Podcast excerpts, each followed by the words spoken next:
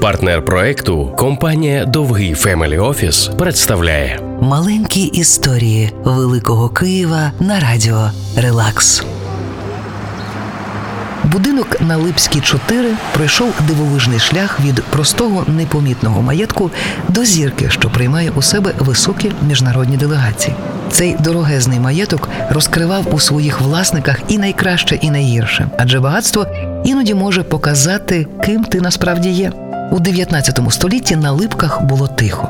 І ось у невеликому тоді ще одноповерховому будинку оселяються галасливі кияни оболонські.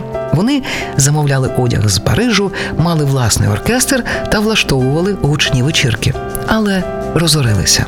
Це змінило життя маєтку. Його купив Маркус Закс. Цукрозаводчик один із тих київських мільйонерів, що будували лікарні, замовляли для них найкраще остаткування, оплачували навчання тим, хто не міг собі його дозволити.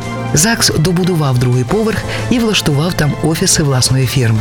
І саме там колись дали згоду на фінансування Київської політехніки. Там і народилися ідеї про фінансування нових лікарень. Тож, проходячи повз багатий маєток на Липській 4, де сьогодні п'ють чай чиновники з міжнародних делегацій, уявіть собі на хвилину, це будинок шляхетної єврейської родини, яка уклалася у Київ і грошима, і душею.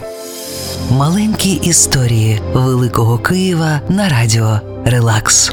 партнер проекту компанія Довгий Family Office.